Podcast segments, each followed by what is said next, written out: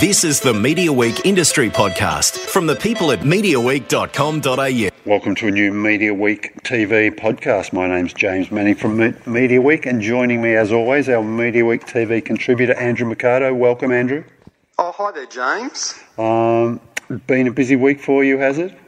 It has been a busy week. There's been lots of things on TV that I sort of have wanted to watch and things I've needed to watch. Yeah. So, yeah, this is, you know, as we do this sort of changeover with reality shows finishing and the new ones beginning, there's a lot on. It's massive, isn't it? The number of shows finishing and starting. Some will run for longer than others. Some will take us nearly through to the end of survey, but others will need another handing over before we uh, get to the end of the year.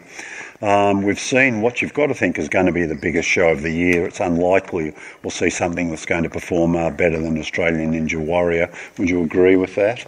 I agree. I don't think anything will uh, beat uh, Australian Ninja Warrior now. And my goodness, James, wasn't it short and sweet? Just three weeks, nine episodes. Well, that's part of the appeal for me, isn't it? You I just- suppose, yeah. You can sort of drop everything if you're into it and Yeah. really, really get it, knowing you've okay. It's just for a start, it's three nights a week, and f- it's going to be only three weeks, you know. So I can just enjoy it. I can revel in it. I can watch what at times can be quite repetitive. as people going over the same course, Yeah. three nights in a row, but um, there's sort of lots of fun uh, along the way for the viewers there. Oh, James, I think you picked the key word there fun. I, I kept realizing that it was making me smile. I was hitting the couch when they fell in the pool, and I really, really got into it. I was surprised how happy that show made me. You know, it really was uh, a, a great format. I, I just can't say enough good things about it.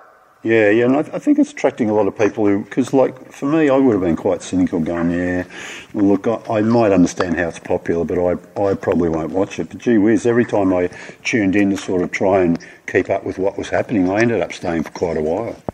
Yeah, yeah, it was very, very addictive. There were a couple of nights I wasn't home that I missed it because I tried to watch it back on catch-up service through Fetch. Okay. And I went on to Nine Now, and you can go onto everything, iView and SBS On Demand. As soon as I went on to Nine Now, it started all the silly business, didn't it? Oh, you'll need to register, and you'll need to do this, and you'll need to do this. And it's like, um, actually, no, I don't have time to do that. I just don't think I'll watch it. Bye. Yeah. I want to watch something now. I don't have uh, time to play silly games with you. Why can't you catch up service just be the same as everybody else? Stop trying to capture my email so that you can send me things.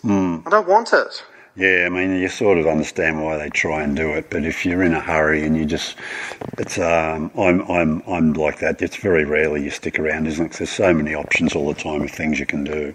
You just Yeah, move on exactly. to the next one on your list, thinking, well, I might come back to this one day if I have time, and I. And then you don't. move. Yeah, yeah, no, exactly. Yeah. You move on. So, what are we thinking? Uh, Ninja Warrior finished the um, the final night. Did uh, average two million right across. It was about two hours, maybe a fraction over two hours. And um, controversially, but only for some people, they didn't actually have a Australian Ninja Warrior. Well, I think uh, Media Week newsletter or somebody pointed out that in the international versions of this show, the same thing can happen. If you know the last course is so difficult, sometimes nobody gets through. And you're right, it, it did. There was just this momentary feeling of letdown. Oh, is it over? Yeah. Have, has it just finished without anyone? Oh, that's kind of sad. But I, I, I wish they'd made more of the person that had come to the top of the leader ladder. ladder. Absolutely. Yeah, yeah. Look, I, I That would have been yeah. the way to get around that. Yeah, look, it was it was an anticlimax that that that ending because they it was great watching that first half of the grand final and everybody was it was really difficult to get to get across that first part of the course. Then at the end, those people who they'd picked to have a crack at the harder course it just ended so quickly because they were all just falling off after you know one or two of the obstacles. Um, Yeah. And then all of a sudden, yeah, it was over. But I, but then uh, they say, look, leave them wanting more, and that's what they've done big time here. Correct. You know, so I, I think it's probably the way to go. I'm with you. It would have been nice if I think it's Matt Dorrington was the guy. Um, would have been great if if they'd maybe you know just had some sort of trophy or for the best performing uh, um, Ninja Warrior in year one. Here you go. But it just sort of ended, and, and before you know it, they were gone. But then you know that's that's what you want. That's a, I think that's a good outcome for nine. As I wrote at the time, I think the worst thing would have been if you had half a dozen people who'd finished, and you sort of Yeah. thinking, oh, maybe it wasn't that hard, was it? You know? I had an interesting time at the supermarket uh, yesterday, glancing through this week's tabloids, because Ninja Warrior's on both Woman's Day and New Idea. Yeah. Woman's Day, as usual, just making up this story, celebrity Ninja Warriors, and naming all the people, Lisa Curry, and just pulling names out of the air. Oh, these people will be on Ninja Warrior next year, really? But New Idea, so nasty. I mean, any surprise that New Idea is owned by Channel 7? Gee, Yeah. did they get told to write a negative article? They did. Really? Um, yeah, they wrote Rebecca Maddern's a diva. Uh, the contestants were all on steroids and drugs. Uh, nasty, nasty, nasty. The whole thing, it was, it just came across as real sour grapes. Yeah, I just uh, I don't want to go off topic here, but those weekly magazines, you just don't think they're doing themselves any favour with all that stuff, do you? You know, you'd be They're just not better off getting some real exclusives and you know getting some insight into celebrities instead of just the, the sort of rubbish that um, sometimes gets gets pumped out. That um, we were. I was lucky enough to speak to Hamish Turner from the uh, program director at Nine, and I said, you know, look, asked him a few things about um, Ninja Warrior, and I said, what what will we see? Any spin-offs? And explained, you know, and why he talked about it. And he said, yeah, look, the opportunities there for international, um, but look, it's going to take a while. So I don't think Yeah. we'll see any any spin-off at all for at least till we've seen the second proper season of it. Um, Yep. Maybe even longer. And I dare suggest, what about the rumours about um, celebrity um, version? and he just laughed and he just said, yeah, well, that's some weekly magazines had a crack at that. And he said, yeah. Exactly, because the there's no celebrities were in this version. There was Beau Ryan Yeah, and yeah. Uh, you know a couple of footballers in there, and Tim Robards, The Mm-hmm. Bachelor, and I thought it was great that they were in there participating with uh, everyday people. It was like great. That means there's not going to be a celebrity version of this. Yeah, and you've you've got to think no matter how fit a celebrity is, there's no way they're, Yeah. they're going to com- they're going to complete that course. You'd have to have a watered down course, and then you're just diluting the format's appeal, aren't you? So I, I think it'd be pretty ridiculous. Yeah, and of course, James, I suppose you've noticed that Channel 10 has unveiled a whole new series of promos for Australian Survivor.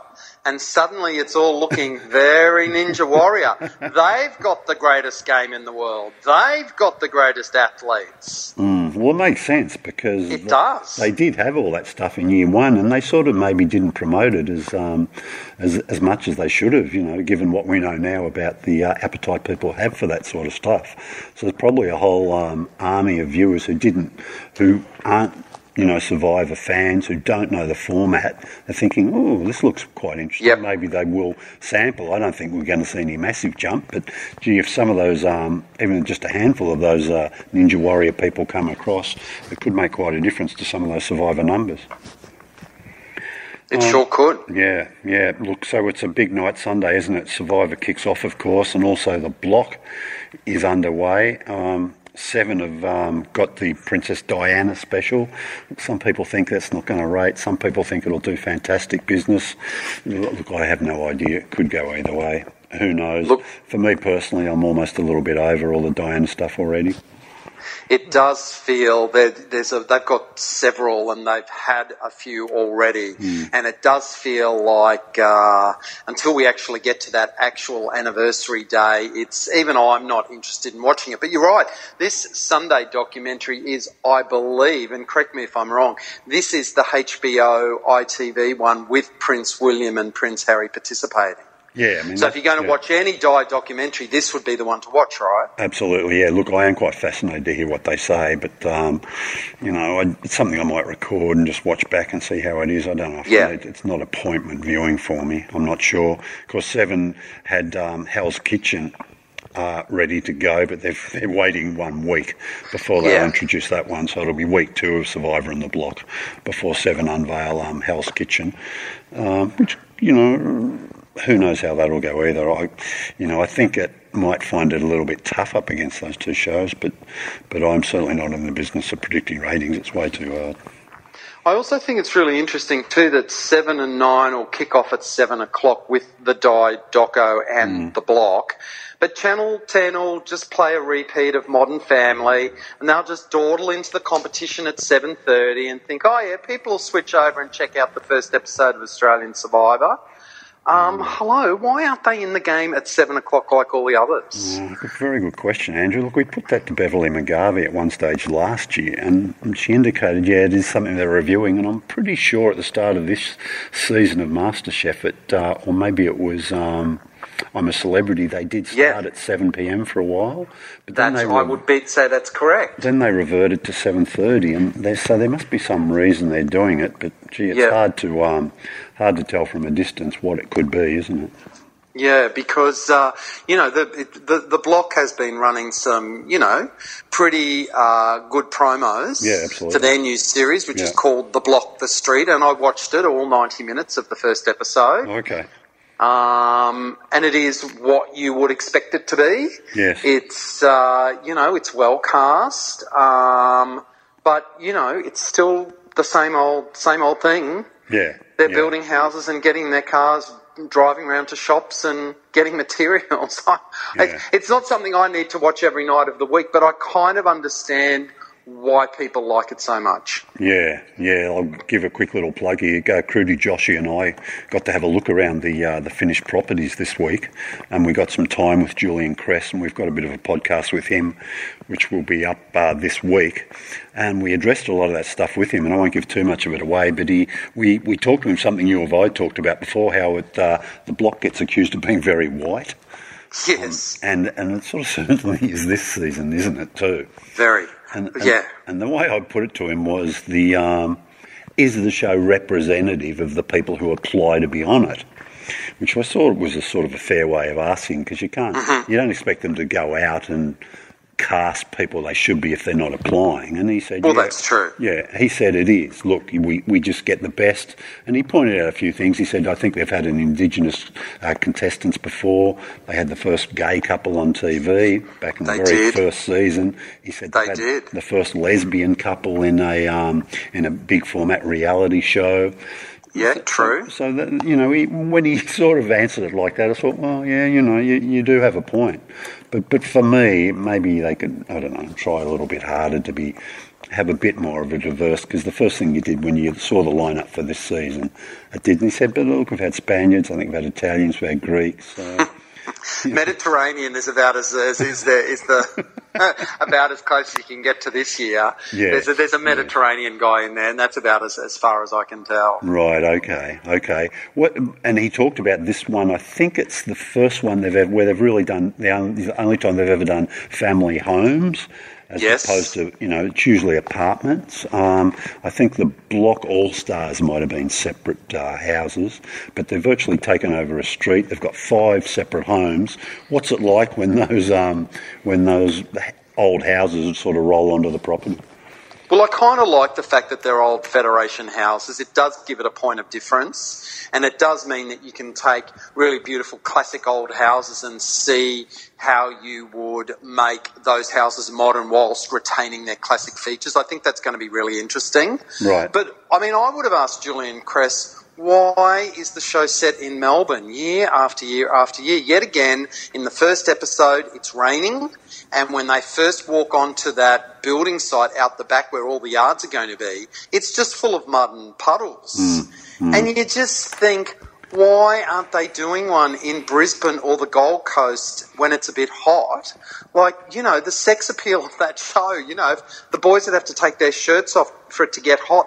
It's always kind of freezing cold when they do the show. Yeah. And uh, I just think that maybe moving it a bit north might actually, you could actually make it a little bit sexier. Yeah, well, look, I, you will have to listen to this podcast then, because Kruti Joshi does raise that with him, and she pushes the point, the point quite uh, forcefully, talking about. Good on you, Kruti. He gives a good reason about Sydney, but then Kruti fires back and says, "Yeah, but what about this or that?" And, and they have this little back and forward, so it's quite interesting. Um, Interesting. yeah, so so that that is raised. So yeah, we, we certainly do cover that off. Um, in I've seen the promo, and it it looks like is it Scott Cam behind the wheel of one of those trucks bringing the houses into the property? I didn't really catch that in the first Okay, episode, yeah. but promos are very good at uh, pretending something else, Yes, something's happening that's not really happening. Yeah, yeah, but it was Yeah. a great idea, and I thought it was very funny. If it, um, Yeah. But um, you know, I, I like the idea, and gee whiz, there's some um, good renovation work going on there, so I don't want to give anything away. But um, they usually do pretty good jobs, and it's, uh, this year's no exception. The um, some of the stuff is good, but I think they've had their um, from some of the stuff Julian told us. There's certainly been some ups and downs along the way, as there uh, normally is. Yeah. Yeah. So yeah, that's the block starting um, Sunday night. Now, big reality format has just finished, of course, MasterChef. Uh, there was a bit of cast diversity there, with we had a uh, non-white Anglo-Saxon actually winning. That's good, isn't it? A Malaysian girl won it, which is, that'll be the last Malaysian on Channel 10 this year. You're certainly not going to find a Malaysian girl in The Bachelor, are you? no, probably not. But uh, Diana Chan was her name.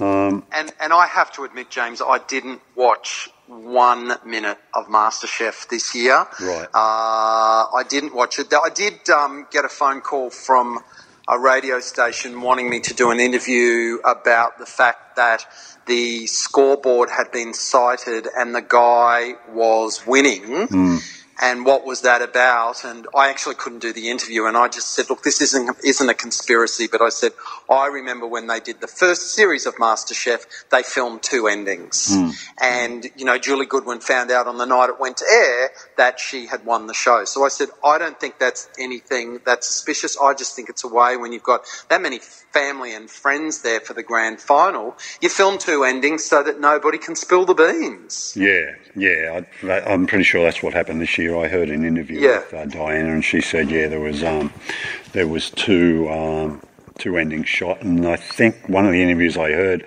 they had some footage of where she was watching the show live uh, to find out if she'd won or not.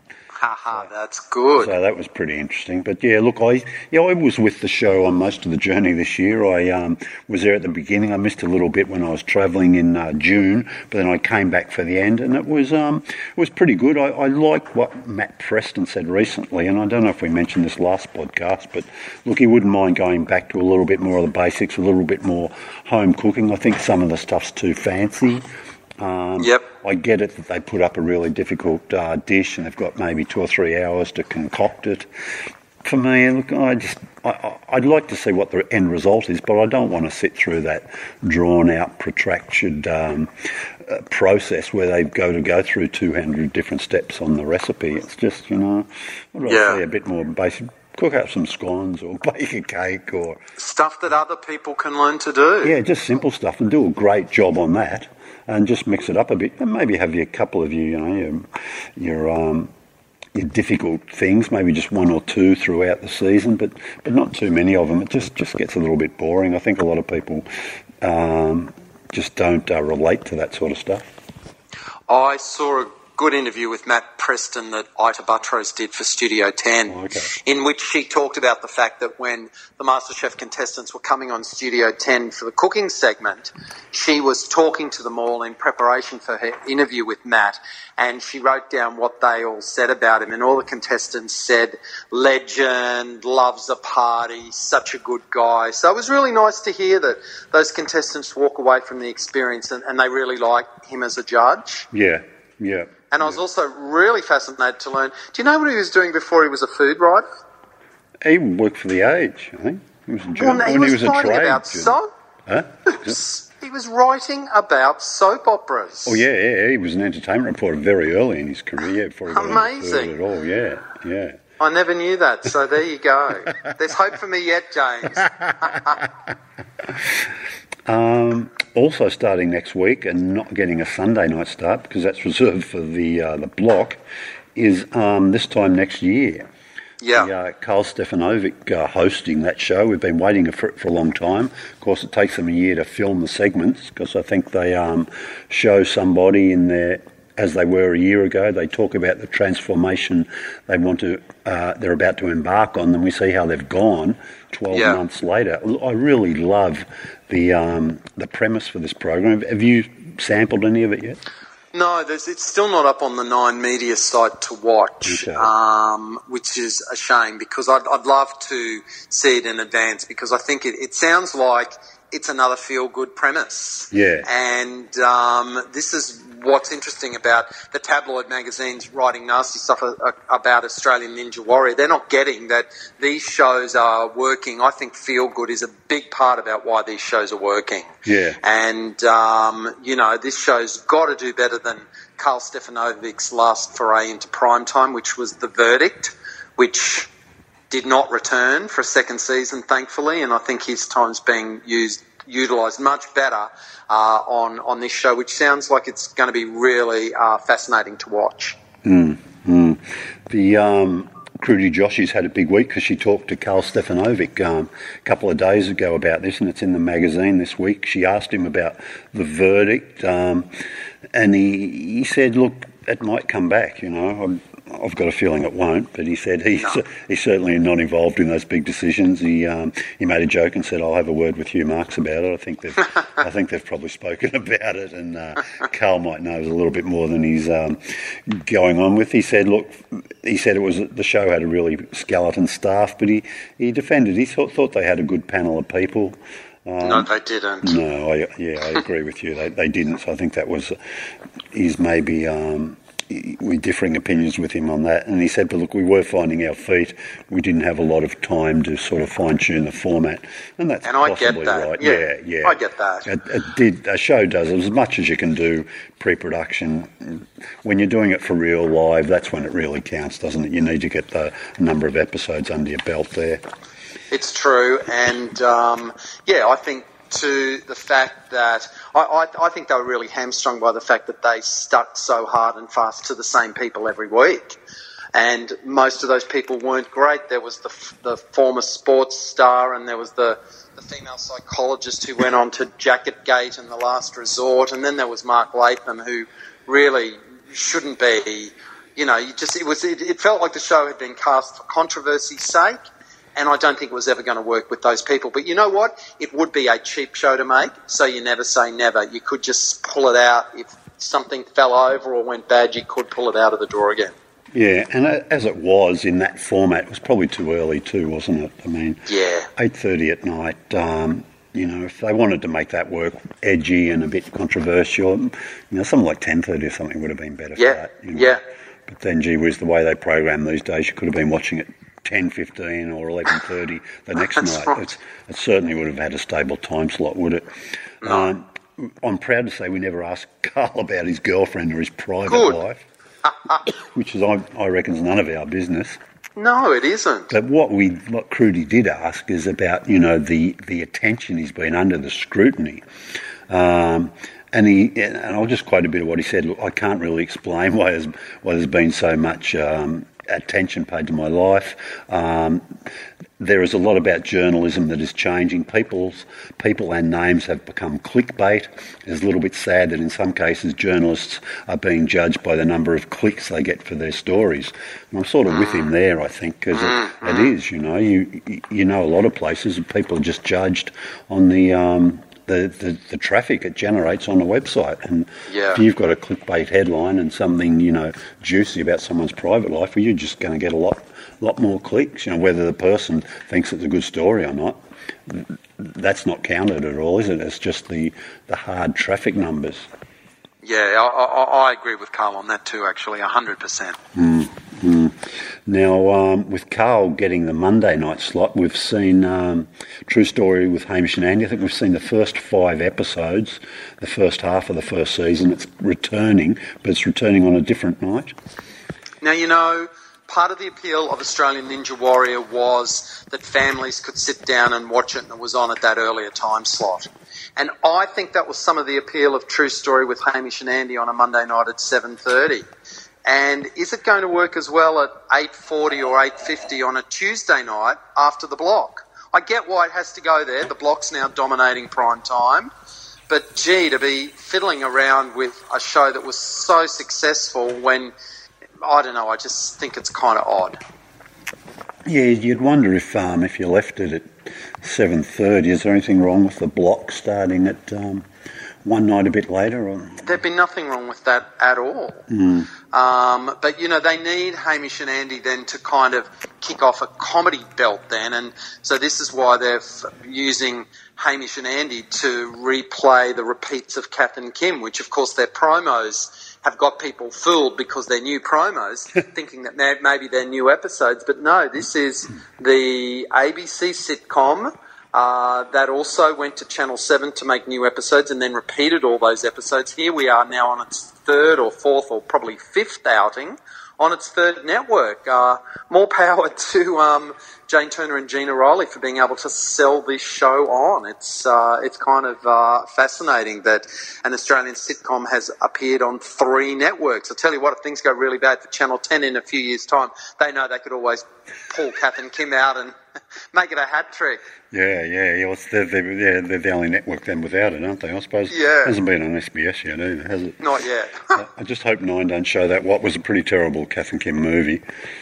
Kath and Kimderella. Yeah, I don't know if that's part of the deal, but uh, Well, and Channel Seven heavily invested in that movie. They did, yeah. because it, it went straight, it went to TV before it even went to DVD. So yeah, that probably may not be part of the package, and that's very interesting too. Will they be able to buy those episodes that they made for Channel Seven? Is that part of the deal, or have they just is. got I the think, yeah, I think because Rick McKenna, who's the um, uh, married to one of the girls, and also yes, um, married the- to Jane Turner. Yeah, and as the business manager for, for all the Kath and Kim affairs, I think Yep. he, the rights have reverted to them.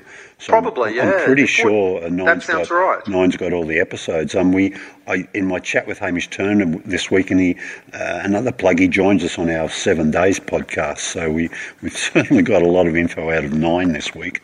But we do talk about uh, Kath and Kim, and we raise the subject, you know, is there a possibility of uh, any new material?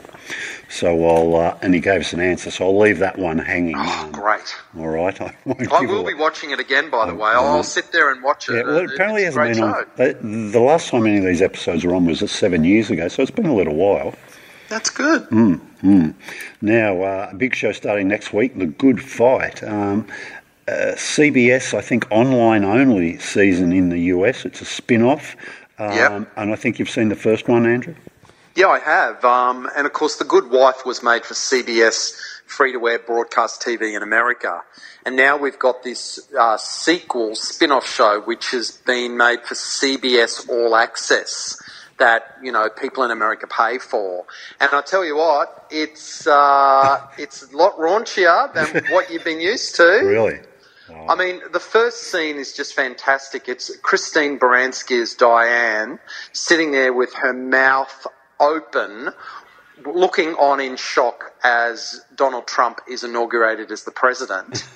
and then before the, uh, and then at one point she drops the F bomb, and you think, oh yeah, right, okay, yeah, this isn't the good wife. So yeah, we've got. We've got a lesbian couple. We've got partial nudity. nudity. There's about five f bombs that I counted, and this is very much a uh, a little bit of a harder edged version of uh, the Good Wife. No more Julianna Margulies. She gets one sort of. She's referred to once. Okay. Um, and uh, Diane, I think her last name's Lockhart, the uh, attorney that Christine Baranski plays so magnificently.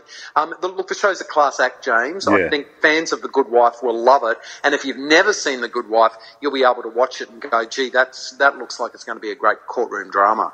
Okay, well that's good. That's answered one of my questions. I've got another one. So I think there's just ten apps. So it's um, Yeah.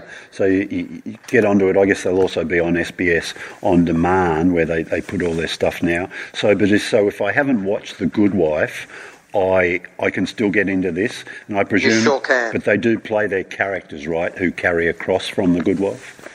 Yeah, there's you, you'll sort of understand, and I didn't watch every single episode of The Good Wife, but you know I could tell by the dialogue and the way people were talking to each other. I, I looked it up on Wikipedia and went, "Oh, okay, yeah, yeah, yeah." I thought you would be from The Good Wife, so there's definitely um, more than a couple of nods to it. Yes, okay, and it's been very well reviewed, not just by you, but our uh, our friend Michael Idato was um, gave this a big thumbs up this week too, didn't he? So it's um, it, it comes with some some good credentials, and I guess that'll be um, one of the highlights of your viewing for the next seven days. It goes up on the Media Week website at the end of each week. Yeah. It absolutely will be. And I, who was it that um, said recently? One of the networks said criticised SBS mm. for getting involved in this game of buying quality drama and, and it's jacking up the price for all of us. And it's like, whoa, whoa, hang on a second. Um, quality drama is, is quite often the very thing that Australian free to air broadcasters have not been interested in in case it's too niche. Yeah. So it's yeah. no surprise to me at all that SBS saw an opportunity. Hey, well, we'll get in there and we'll put these shows on at eight thirty because we wouldn't put it on to eleven o'clock like The Sopranos back in those bad old days. Um, you know, I, I just thought it was quite hilarious that SBS was, you know, being criticised for, you know, stepping away from its government charter and actually being in the business of buying TV shows that people might want to watch. Yeah, it'd be interesting one. I think it might have been Hugh Marks who was uh, saying that, and I think he alluded to the fact they might have outbid Nine for for the the um, the Handmaid's Tale. Ah, and did, and there was something about food and kitchen titles too, wasn't it? Yes, yeah, yeah, because um, yeah, SBS did a massive deal with Scripps Network out of the US for a lot of food programming, and oh, there was that food, um, that local food format, the the chef, the um, oh, can't remember what it was now, but that yeah, that that, that they they got. Um, which didn't do very well for them in the end, but yeah, they've been doing. I just wonder if uh, you know, things like SBS getting The Handmaid's Tale will will change the way some of these networks buy some of their dramas. You know, they'll because I think SBS's um, explanation was, look, they're prepared to get in very early in the piece and put, yeah. in, put in a bid for a show before they know too much about it. Whereas maybe with um, 7, 9 and 10, their business model means they've really got to sit back and wait maybe to get some initial ratings, how it performs overseas before they uh, buy a program. Maybe they'll start taking a few more risks and bidding for some of this, especially this more niche high-end drama. But you've got to think if Elisabeth Moss is in a show, you're going to start bidding for it because it just attracts so much attention these days, doesn't it? That's exactly right. And how about getting into that business of thinking ahead rather than whinging all, all the time? Seven, nine, and ten, they're always whinging. Yeah. Oh, you know, we yeah. don't want to do children's TV anymore. It's too expensive. Here you go. Let's go before the government and try, let's just drop it all. You know, mm. the business, oh, we're so tough in our business now. You know what? They have been living off the fat of the land for decades now, and the business is getting difficult, and all they do is whinge and want special concessions and, you know, know, government broadcast channels can't get in on our business and buy shows that we might want, you know. Yeah. Come on, yeah. stop whinging and just find some good TV. Yeah, I wonder if any politicians will ask questions when that um, say, "Well, look, you put on, uh, you found a show like Ninja Warrior, and you're suddenly getting yeah. two million people again. What's the yeah. problem? You know, exactly. been making the wrong programming decisions. Exactly. Um, Britain's Got Talent, mate. This is going on forever. Come on, that's what seems to have finished in England ages ago. Yeah, we're, we're finally getting close to the end, though. I think so. Is it? Did it? It didn't finish this week, or does it finish next no, week? No, no. I think this was. I do know that a semi. I think for it was the last okay. semi-final this week to decide who'll go into the grand final. Well, I do know that uh, when it does finish, it's going to finish at some ridiculous time at 11:15 p.m. I can't imagine there'll be many people watching it live. Maybe people are taping it and watching it back later. But yeah, that last grand final episode, if it starts at 8.50 or whatever it'll do after the block, you know, it'll be a long show, won't it? You were there when it was, you're in the UK when yeah, it aired. It's yeah. not a short show, that grand final, is it? No, no, no. It's, a, it's massive. It goes for a long time. And they came, yeah. it was, I think it was six nights of live shows in a row. Yeah. Um, and we didn't get six nights here. We got six weeks. yeah, yeah. So it's you know it's um, and look, it did, hasn't been doing that well for nine. I mean, it, strangely enough, it was doing better than uh, Australia's Got Talent last year, which is why I think nine's probably persevered with it um, because it's been quite economical yeah. for them, I guess, compared to what some you know, and and they've had a good run with some of their Aussie investments. I mean. Um, last resort being the notable exception, I guess. But the, that's the, right. Yeah, like, um, married at first sight and um, Ninja Warrior have certainly got away, done very well, and you can't expect everything you do is going to be a hit, I guess. But uh, Britain's got. And talent. you know what? Go on. Yep. the, the last resort now, it's uh, Nine can breathe a sigh of relief. The last resort doesn't have to go down in history as the worst show of 2017. That's Yummy Mummies on seven. you know, it's making the last resort look like you know something Yeah, really something special. So, yeah, Yeah, yeah. um, now, I, I haven't been across this one, so you might be able to explain it a little bit. Been a lot written about the ABC and Fairfax being criticised for quote, I think, war on Christianity. What's what's happening there? Well, last week, uh, Julia Baird, in a joint ABC and Fairfax investigation, uh, did a story on uh, fundamentalist and uh, sort of Christians, uh, men who sporadically went to church were quite likely to uh, abuse their wives, domestic violence, and quote passages from the Bible that says, you know, a wife must do everything her husband says and all this sort of stuff. And it was, you know, it's quite a, a big investigation. Media Watch went, went hard on them and, and sort of said, you know, all the predictable suspects, Andrew Bolt and Miranda Devine and all these people jumped up and down and said the, the ABC and Fairfax are wa- waging war on Christianity again. Mm. And, and Media Watch got in on the act this week and said, actually said, look, that, that, they have got a bit of a point because a couple of the headlines in the story were misleading. They didn't think the, the content of the story was wrong or incorrect. They just thought that some of the phrasing around it uh, could have been done better. But what I find really interesting about all of this is that on last Sunday night on 60 Minutes on Channel 9, they coincidentally had a story almost identically the same about a kind of breakaway American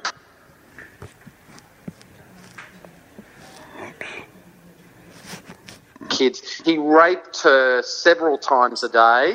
Um, she finally, after years and years of abuse, reported him to the police, and he has been jailed for this. And it was a big expose um, on that show, and uh, speaking to the son now that said, you know, that supports his father and says that the mother should repent that it was Right. her fault for being raped. Not a word has been said about Channel Nine waging war on Christians Yes, yes.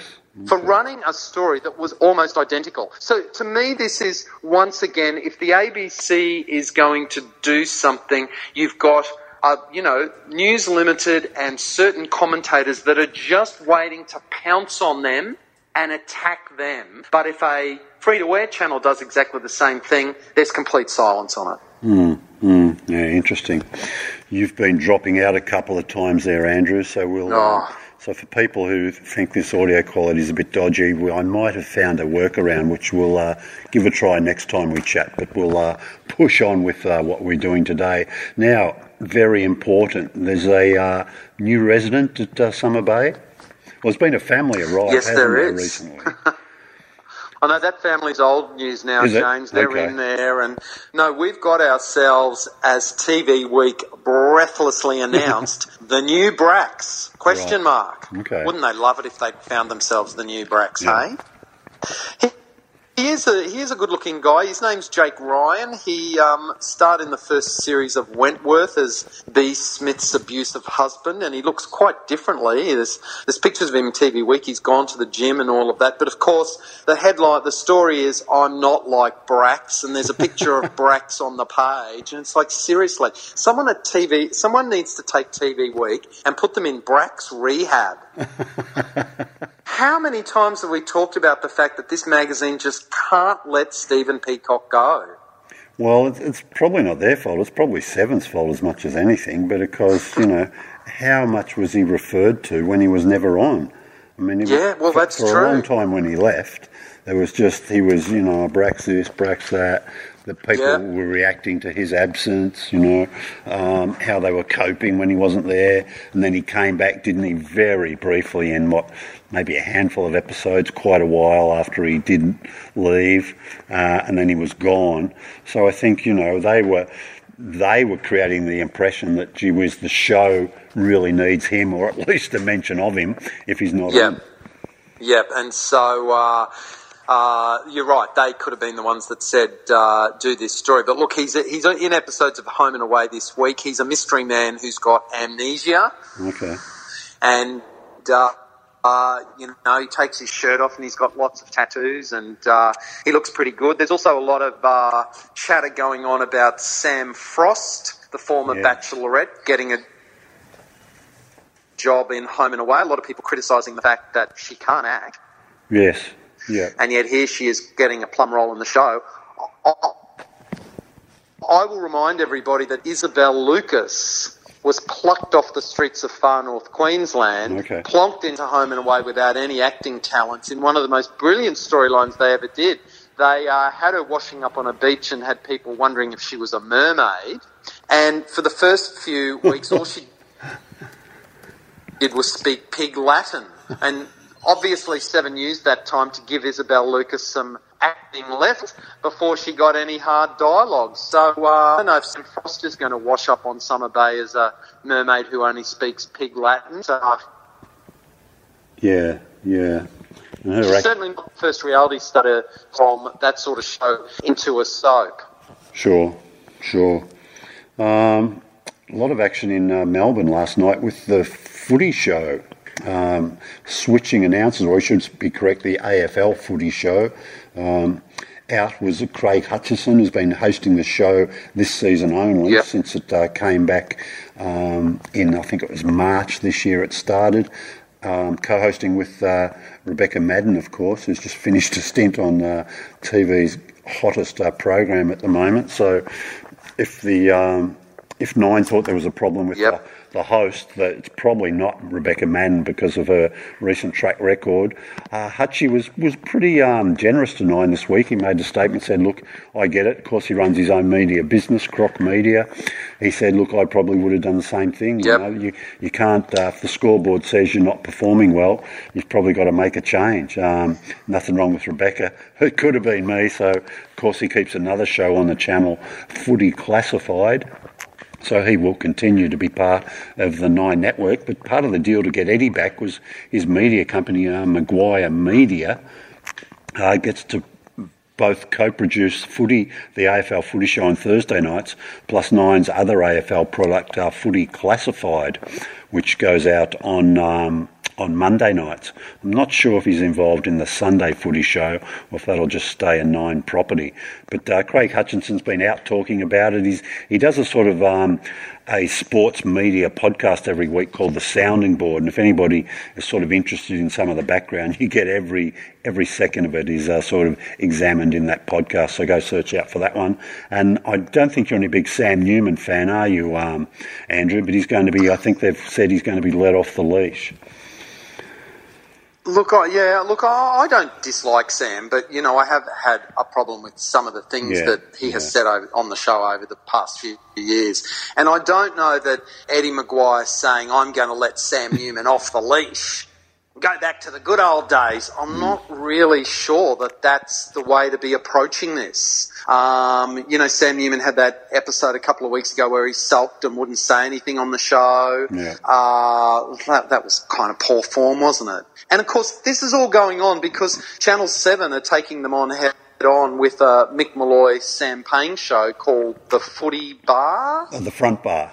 The Front Bar. Yep, yep. And, you know, they've been, they've beaten it over the last couple of weeks. So this has all happened because Seven's put something opposite on them and, uh, people have switched over. So there'll, there'll certainly be interest in switching back to Eddie, but, you know, I don't think we need to enable Sam Newman to be off the leash and be able to do and say exactly what he's done in the past. He's proved to be, uh, not completely trustworthy in that regard.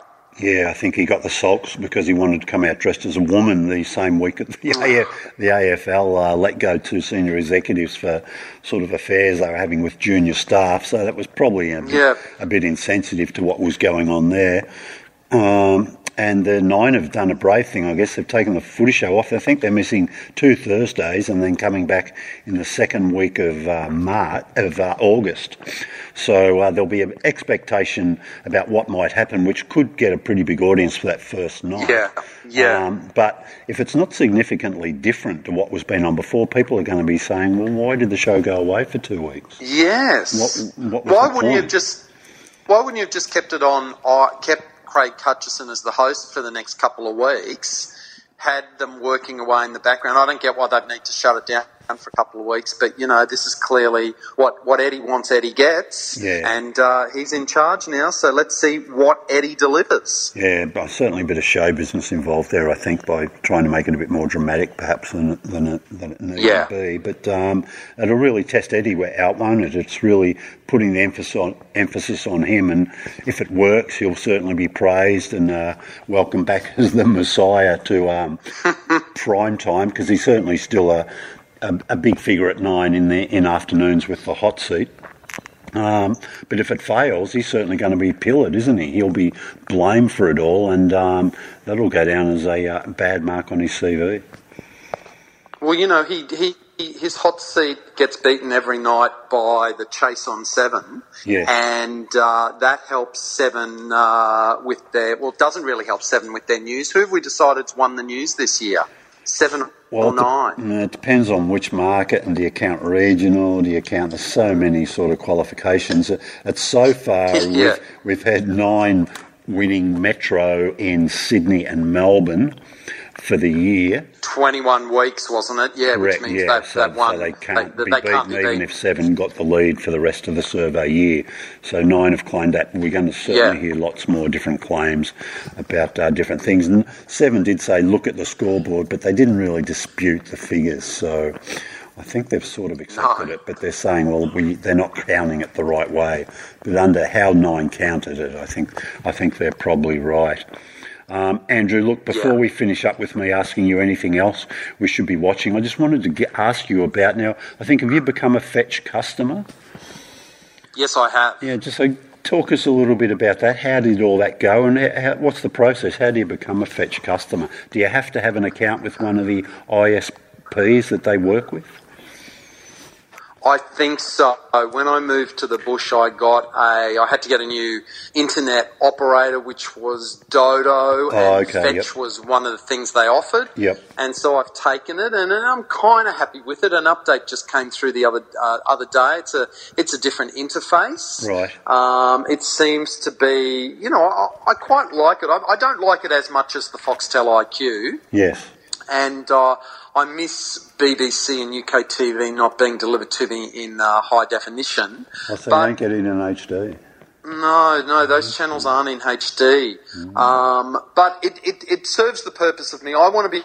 Yeah, I want to have a device that I can record a TV show, Yep. series link it, and just know it's always going to be recorded and it's there when I go to look for it. And it works like that. Yes. And I now I now have I got Foxtel Play, which turned into Foxtel Now, and I now watch uh, Game of Thrones via that. And luckily, I've been able to get through it. Uh, 11 a.m. on the Monday mornings. I haven't had any uh, problems. Yes. Uh, I know a lot of people have had outages with Foxtel now, but you know, fingers crossed, mine's been working fine. Right. Okay. Do, do you know what packages you bought at uh, Fetch? The package You've got I bought- variety got a- you'd have, which has got BBC First and UK TV. Yes, and UK TV, Yeah. and triple one hits, and a few things like that. So it's sort of yeah, Yeah. that's the package I've got. Right. Okay. Okay. Oh, interesting. Interesting. And I, and I guess there's Game of Thrones. Um, are you? What What are your thoughts so far? Um, I watched the first episode. I haven't really watched the second episode too closely. I was doing other things while it was Yeah, I on. haven't seen it. I need to go back and watch it. Yeah. Yeah. Yeah, um, yeah. It's look, you know, I, I think the viewing figures for Foxtel they're just extraordinary now, aren't Yeah, they? yeah, it's amazing. It's amazing. I quite liked um, episode one. I, I, it worked quite well for me. It was a bit, and it felt like a bit of an introduction to a new season. Yeah. Yeah, Yeah, look, it's it's back to doing what they do best, and uh, I mean, I, I just think the the figures are just how they get that many people watching one show on Foxtel when everything else rates around one hundred thousand. It, it makes you wonder, doesn't it? It's just yeah, the, the figures are crazy that they can be getting eight hundred thousand viewers for an episode of Game of Thrones over two time slots on a Monday. It's huge. yeah, yeah. It's massive. They haven't tallied, I think, all the extra views and everything from that first episode. So um, uh, I think it'll be well over one million by the time we um, by the time we get that. The um, there was some certainly some challenging viewing in that uh, first episodes. Uh, unusually, not because of all the um, all the violence. It was the um, what can we call it? The poop scenes. So that was pretty Yes. hard to watch, wasn't it? And then you had the Ed Sheeran cameo, which a, a lot of people didn't like. Um, they think that you know putting a big name in there took people out of the fantasy of the show. Right. Um, yeah, there was some. There, yeah, but look, I'm not the greatest Game of Thrones fan, as I've said in the past. Sure. I watch it. I don't um, study it, and and I, and I can't. Uh, I can't name a lot of the characters' names. I just watch it as a bit of a, a visual feast to see what's going on Yeah, because no. it looks amazing. Yeah, look, I- I'm a bit like you on that. I um, I'm not good at pronouncing the characters' names, which you Yeah. might have guessed why we're uh, neither of us are going there.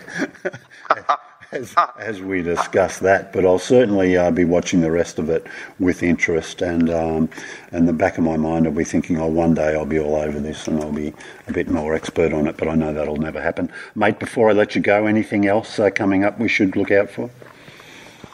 No, I think we've pretty much covered it all Okay, now. It's okay. it's going to be another big week of TV next week. I'm still loving Offspring, by the way. Okay, I'm loving the trailer that Ten have got for Wake in Fright. It looks very, very similar to the movie. Okay, But that cast with Sean Keenan, Alex Dimitriades, Gary Sweet, Robyn Malcolm, that looked. I just can't wait to see what they're going to do with it. Yeah, Wake in. Fright. Yeah, yeah, I'll be, I'll be up for that. And um, gee, I really enjoyed that. Don't know if you that second episode of um, Joanna Lumley's India.